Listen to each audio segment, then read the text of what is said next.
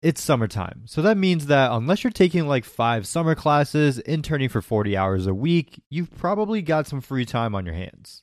And if you've got some free time on your hands, why not make a little extra money? The reason I started flipping trading cards was because it allowed me to work on my other hobbies. I love making TikToks, I love making YouTube videos, but it's hard to do that working 40 hours a week and going to school. Look, making money is great, but just like what Noah was talking about, saving time is honestly even better. Especially because during the summer, you're more likely to do more things with your friends, your family, vacations, and everything like that. So if you have more time, you get to have more fun. We'll learn a little bit more about the sports trading card industry in a little bit from Noah, but that's why I want to introduce you to Nolan because you might be looking at sports trading cards and be like, I don't really like sports. So, what Nolan does is he's a junior at the University of Oregon, and during the summer as well as during the year, he does this business what I really like about pressure washing is that it's super flexible. I own the business. So I can make as much as most people do in five days, in three days, and then I can enjoy the rest of the week, you know, spending time with friends, getting the most out of my summers, and, you know, taking road trips and things like that. Like, how many times have you tried to ask one of your boys to hang out, and then they're just like, nah, I can't, I've got work until like nine today? That's one of the biggest problems with a lot of the jobs that you can probably get while you're in high school or college. Usually it's like working at a fast food place, working as a server or bartender. These hours typically suck. So when you're able to make your own schedule, you can schedule it around the things that you actually want to do. So rather than working, you can hang out with your friends. Now, the sports trading card industry has absolutely exploded over the past couple years. Honestly, I don't understand it. I don't get it but I do know that people are making money off of it. But let's see how much money people are actually making from it. But my biggest profit comes from reselling trading cards, which I weigh at stores like Target and Walmart, pick up trading cards that are valuable, and then resell them on eBay for about $1,500 every single month. Now, $1,500 isn't going to buy you a Lamborghini or a house or anything like that, but I think what's really important here is the actual amount of time that is spent during all of this like to put it into perspective, let's say you're working at McDonald's and I think they pay about $11 per hour, at least down in Florida. And if you did 1500 divided by 11, that means you still have to work 136 hours. Now, 136 hours a month doesn't necessarily seem like a whole bunch, but when you divide that number by four for the amount of weeks in a month, you get 34 hours a week that you would have to work. Most people only work 40 hours a week, so this is a lot of time.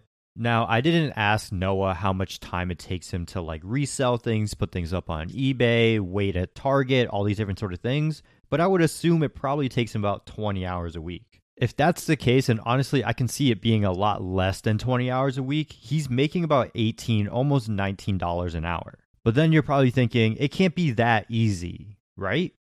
I started making money from trading cards about three months ago when I realized that you could literally pick up the cards for $20 a box, let's say, on the store, and then resell them on eBay for like $200, depending on the box. Your upfront costs are going to be minimal, just transportation to the stores. So if you have a car already, all you're worried about is gas, and then also actually buying the boxes. Usually they range from anywhere from 20 bucks to 50 bucks on the high end. I personally sell all my boxes out of eBay, but they take their cut from the final value of the sale, so you don't have to pay them at all. Obviously, it's not as simple as just buying something and listing it back on the internet. If it was that easy, everyone would do it, but you have to do a little due diligence. But if you think about it, the amount of time doing that versus working at Burger King or whatever it may be, like especially if you're a sports fan and you're already watching these games and understanding these players' values, why not profit off of the time and effort that you're already spending on it?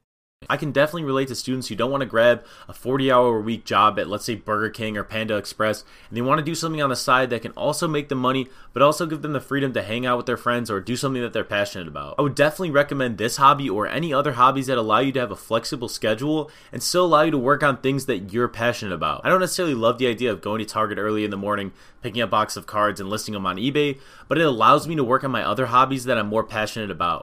Now, what if you don't like sports? Don't worry, there are a bunch of different side hustles out there. I mean, we heard earlier a little bit about the pressure washer side hustle, and don't worry, we'll dive deeper into that with Nolan later. But first, for all of my creatives, I wanted to introduce you to Erin. She goes to Grand Canyon University, and her side hustle is all about photography. I started making money from photography in ninth grade, so back then I was only charging like $20 for a photo shoot. But now I have my own website, I've made my own business out of it. I upload YouTube videos about photography. I start at 250. I offer packages and just different add-ons to photo shoots, but I go from 250 up to however high it may go. I do take photos of weddings, so that can give a very big range, for example. So I did a little research and just to see how much a wedding photographer might cost, and online it says about one thousand to ten thousand dollars depending on the photographer. Now, considering that weddings typically last four to five hours, you're looking at almost $200 per hour, which is insane. Now, of course, you've got to add in editing and everything like that. So let's just even bump that up to 10 hours long. Like you're still looking at $100 per hour. So if you got a little creative side to you, how do you learn more about this space? I started to learn about this space and how to make money by other YouTubers. I watched a lot of YouTube videos on this photography space and how to make money, and definitely watching YouTube videos is what helped me. I watch a lot of YouTubers talk about how to price your photography, how to market your photography, and that is definitely what helped me grow my business and what helped me get clients. Some of those YouTubers that I watched are Jessica Whitaker, Jessica Kobeissi, she's my favorite photographer, and Peter McKinnon. YouTube, YouTube, YouTube. Literally, like, I don't care who you are, what you do, or what you're looking to get into, YouTube probably has the answer to it. Like, it's insane. Our parents used to have to go to the library and actually look up books to learn these things while we have the internet. And the crazier thing is, if you start to find like smaller and up and coming YouTubers, they literally walk you through the journey and all the mistakes that they're going through right now.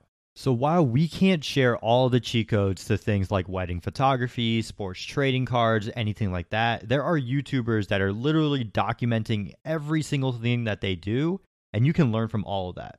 But all right, let's talk about pressure washing because honestly, like I'm thinking about it right now, it seems like it might be expensive to kind of start up. So I started by borrowing my neighbor's machine and doing one or two jobs, which is a great strategy because you don't want to buy all your equipment and then realize that you don't like pressure washing.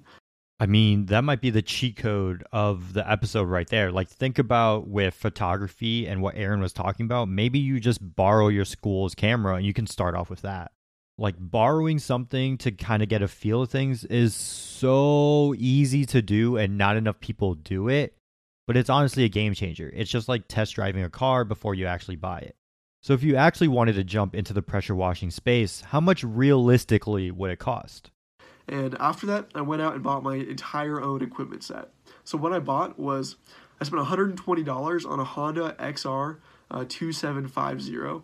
So just a really affordable but reliable residential pressure washing machine. Then I spent $30 on a turbo nozzle, which goes in the tip of the wand. Then I spent $50 on a non-kick hose. Then I spent $20 on a push broom to clean up after I'm done. And then $15 on a gas can, which obviously is a necessity. So in total, I only spent $235 for my entire equipment setup to begin and um, very affordable. Right now, I'm making around 40 to 50 bucks an hour, so you can easily make that back in a day.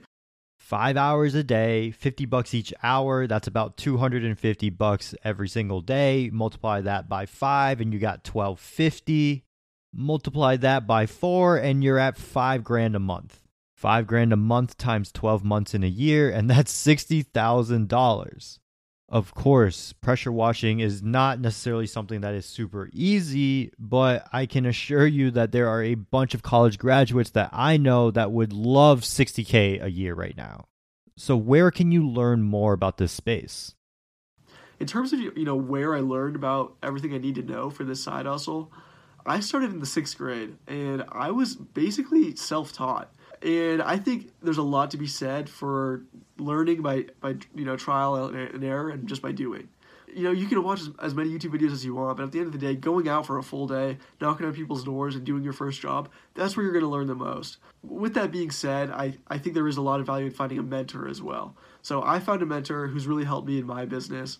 Um, more recently, I, I have watched some YouTube videos about pressure washing to try to improve my business and there's no harm done in doing that. So absolutely do that. A couple channels I like uh, on YouTube are Upflip and then Forever Self Employed. Um, those are some great channels. But I've also talked about my experience on my own channel, The College Hustle. So we'll be linking everyone's YouTube channel, TikTok page, and everything like that in the show notes. But I wanted to end this episode with a few pieces of advice from each of our guests today. And the reason for that is no matter what you choose to do, there's going to become a point where the grind honestly gets tough and you're going to have to push through that. So the advice here is what to do when you sort of hit that breaking point. I would just say to you that that happens all the time. It's happened to me and it's really hard to avoid. But one piece of advice that I would give you is to set really specific goals whenever I set a goal, I'm so much more motivated. And I work so much harder, you know, in growing that business. So set a goal, you know, whether it's make eight thousand dollars in your first summer doing it, or have five jobs in your first week trying to get new business, and then write that goal down and put it somewhere really visible. So tape it to your bathroom mirror and you're going to wake up every morning, look at that, be reminded. You're going to want to work hard to make that goal come true. And I promise you, the day that you achieve that goal is going to be the best day in the world. It's going to feel so awesome to have set that goal months in advance and to have worked hard towards it and actually have done it. A lot of people can't say, you know, that's a lot of people can't say that for themselves.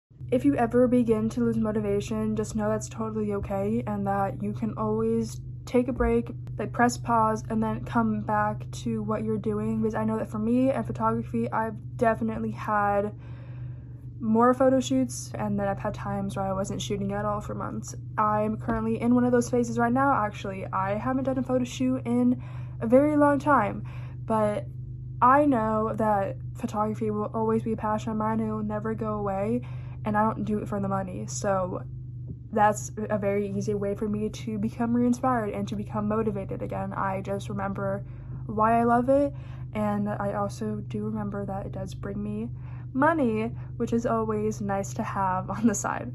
If you're looking to make money but you find yourself losing motivation, you gotta look at the bigger picture. For instance, my TikTok channel grew from 0 to 75,000 followers, but that didn't happen overnight. I actually made videos that I was genuinely interested in, and the following came naturally. If you're grinding a job full time and working on a side hustle while in school, I know it can be difficult, but just remember that this is only temporary, and if you build up that side hustle or those other streams of income, you can reduce the hours that you're actually grinding on a job. I know it might not seem like you're making any progress now, but every step you take is truly an advancement to your future. You you got to think about the long run and not the short term. Remember that I'm not anybody special and you can definitely do this too.